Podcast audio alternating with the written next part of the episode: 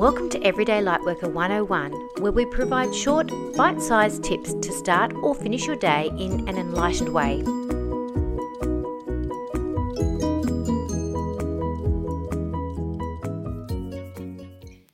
Hi everyone, it's Michelle Lightworker here, and welcome to Everyday Lightworker 101.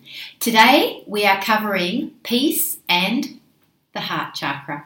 We all love the heart chakra, don't we?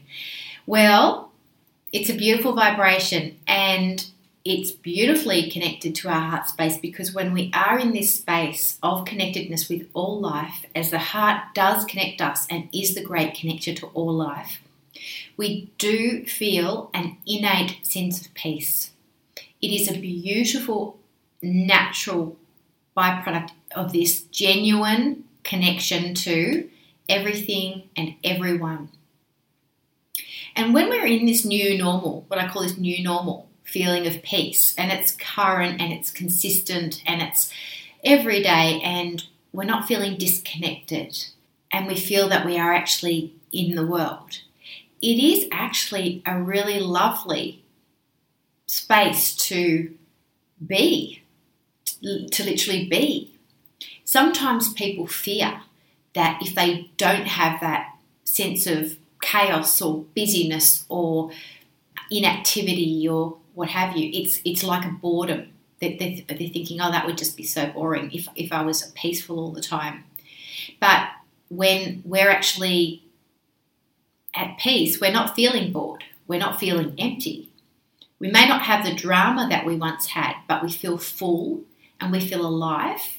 And because we're in this connection, everything's interesting. It's incredible. It's not boring at all. It's quite the contrary, quite the opposite of boring. And we feel like every experience is like an adventure. It's like we allow ourselves time to slow down, to stop and smell the roses, and our connection in everyday lives is magnified everywhere. We're more conscious of how we connect to plants, the earth, the animals, insects, people, the air we breathe. It's it's far more interesting. And really it's like this deep sense of connectedness with unity as well. Unity and peace merge together. And they dovetail in, and, and it's, a, it's a beautiful marriage. And our choices as well, they're much more focused on creating connection and peace. So if we look at that in the global picture, we look at that as world leadership changes, the way we actually lead people. It's like we're role modeling. It's not like we're trying to fight something.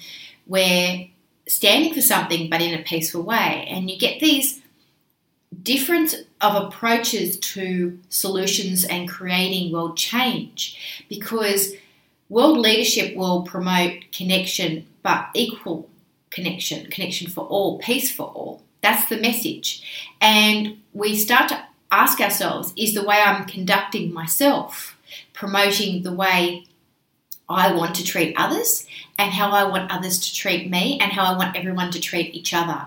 So there is a real questioning that we find that goes on when we hit this peace principle and we're talking world solutions and global issues and world leadership. I also want to speak to the fact that traditional Chinese medicine referred to the mind being housed in the heart.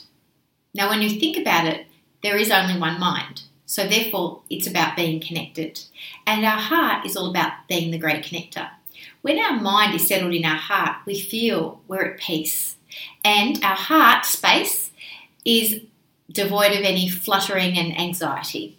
And when we have a sense of this connection with our heart and our, the one mind and everyone and everything, it really does bring forth an indisputable inner peace that really cannot be interfered with because it is so tangible.